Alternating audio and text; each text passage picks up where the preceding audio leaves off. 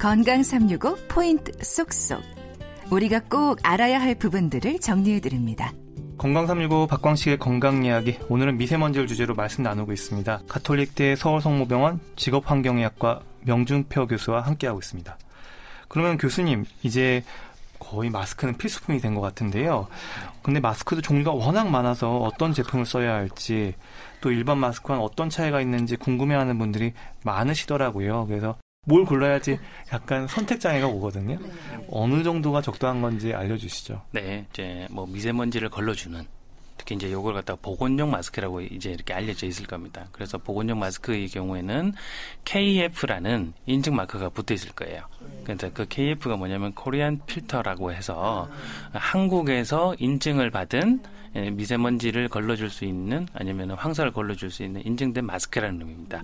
그래서 KF 마크가 붙어 있는 마스크를 쓰시면 이제 되는 건데 문제는 곧 이제 숫자에 따라 가지고 어, 어떤 것들을 이제 사용해야 되는지 많이 고민되실 거예요. 네. 특히, 예. 특히 최근에 방송 한번 나오고 나니까 KF94 이런 것들이 이제 완전히 절판될 정도로 싹 다 없어지기도 하더라고요. 근데 이제 저희들이 이제 실험을 해봤을 때 어, KF80 이상이면은 그러니까 80도 충분히 이 미세먼지를 걸러주는 효과는 충분하고요. 어, 뭐 이게 80도 있고 94도 있고 뭐 99도 있고 이렇게 되는데 그 숫자가 크면 클수록 마스크를 제대로 쓰면 숨쉬기가 힘듭니다. 네. 네. 아마 그거 마스크 쓰시고 이렇게 계단 걸어 보시거나 이렇게 되면 숨 차서 못 움직일 정도 이렇게 느끼신 분들도 있으세요. 네. 그렇기 때문에 어 내가 어느 정도까지는 이 정도 내 기본적인 활동들 걷는다든지 뭐 계단을 좀 올라가야 될 때 지장이 없을 정도까지 되는지를 확인을 하시고 그 숫자를 선택을 하시면 됩니다. 네. 그래서 이제 80 정도까지만 하시면 주로 이제 어 내가 많이 힘들지 않을 정도로 운동하시긴 힘드실 거지만 일상생활 하시는데 걷거나 이런 부분들에서는 문제가 없으실 거를 선택하시면 되겠습니다. 음, 그리고 제대로 착용하는 것도 중요할 것 같은데요. 또 아이들은 또 얼굴이 작아서 좀 맞지 않는 경우도 있고요. 좀 어떻게 착용하면 좋을까요? 어, 아이들 같은 경우들은 우리 우리 어른들의 얼굴 모양이랑 이렇게 다르죠. 네. 왜냐면은 성장하는 과정이기 때문에 네. 어 어른들 얼굴 크기에 맞춰져 있는 마스크랑은 사용하게 되면은 마스크 옆으로 다 셉니다. 네. 네. 실제 자기 얼굴 크기에 맞지 않는 마스크를 쓰게 되면은요. 여기 콧잔 등 부분들 네. 그리고 양 볼 사이 그리고 아래 턱 사이 대표적으로 많이 새는 부분들인데요. 그쪽으로 다 셀 수가 있기 때문에 여기에 대한 부분들을 밀착해서 착용하는 것이 좋고 그리고 소아나 어린이들이면 어린이 전용 마스크를 쓰는 게 좋죠. 네. 예, 그래야지 그나마 좀 작은 사이즈의 얼굴에 맞도록 이렇게 밀착시킬 수가 있고요. 그리고 이 좋은 마스크를 쓰실 때 사서 요즘에는 이 마스크 비용도 되게 비싸서요. 네, 네 거의 뭐 몇천 원씩 이렇게 하는 경우들이 네. 많기 때문에 어, 한 번 사서 쓴다면은 제대로 써야지 효과를 보겠죠. 네. 네, 그렇기 때문에 얼굴에 밀착을 시켜 가지고 이렇게 착용하는 부분들을 보시고 그리고 여기 중간에 보조끈이 있는 경우들도 있어요. 네. 이럴 때는 잡아당겨 가지고 얼굴에 좀 더 밀착되도록 이렇게 해주시는 게 되게 중요하겠습니다. 음, 또 공기청정기 하나 들여놓을까 고민하시는 분들도 많고요. 근데 공기청정기도 워낙 천차만별이라 뭐 이온 방식, 뭐 헤파 필터, 뭐 방식도 많아가지고요. 이럴 때 어떤 부분들 좀 꼼꼼히 살펴보면 좋을까요? 제가 이제 주요 제조사들 이 스펙에 대한 부분들을 확인해 봤을 때 중요한 정보들이 좀 많이 빠져 있는 경우들이 많습니다. 어, 공기청정기 쓰실 때는 지금 이제 미세먼지가 문제이기 때문에 공기청정기를 쓰실 텐데요. 그렇다면은 체크를 해야 될 지점들이 있는데 먼저 우리가 미세먼지 자체를 제거를 시킨다면 어떤 필터가 들어가야 될까요? 헤파 필터가 들어가야 되겠죠. 그죠? 네. 헤파 필터가 들어가야 되는데 이런 필터에 대한 등급들을 한번 체크를 해 보시는 게 좋습니다. 실제 주요 제조사들에서 이 헤파 필터 등급에 대한 것들을 고시 안 하는 경우들이 꽤 많습니다. 음. 네. 그래서 이제 헤파 등급에 대한 헤파 필터에 필터에 대한 등급을 한번 확인해 보시는 게 첫 번째 중요하고 두 번째로는 어 사실 우리나라에만 좀 특이적으로 이렇게 이야기되는 게 있는데요.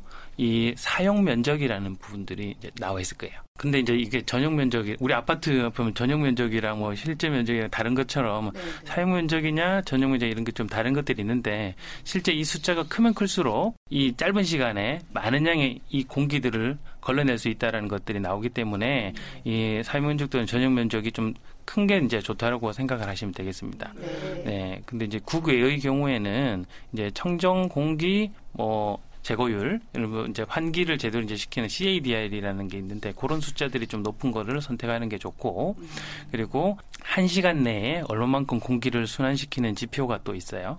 그게 ACH라고 이렇게 이야기를 하는데 ACH라는 지표들이 높으면 높을수록 짧은 시간 안에 음. 예, 얼마만큼 많은 양의 공기들을 이제 걸러내줄 수 있는지를 보여주기 때문에 이런 어, 공기청정기 자체의 능력들을 보여주는 지표들을 몇 가지 챙겨 보시면 음. 좀 좋겠습니다. 헤파 필터 등급 네, CADR인가요? 네, 네, CADR입니다. 네, CADR 그리고 ACH 이렇게 한번 체크해 보시는 게 좋겠습니다. 그리고 진공청소기 사용할 때 필터 여부를 살펴야 한다고 들었는데 이건 또 무슨 얘기인가요?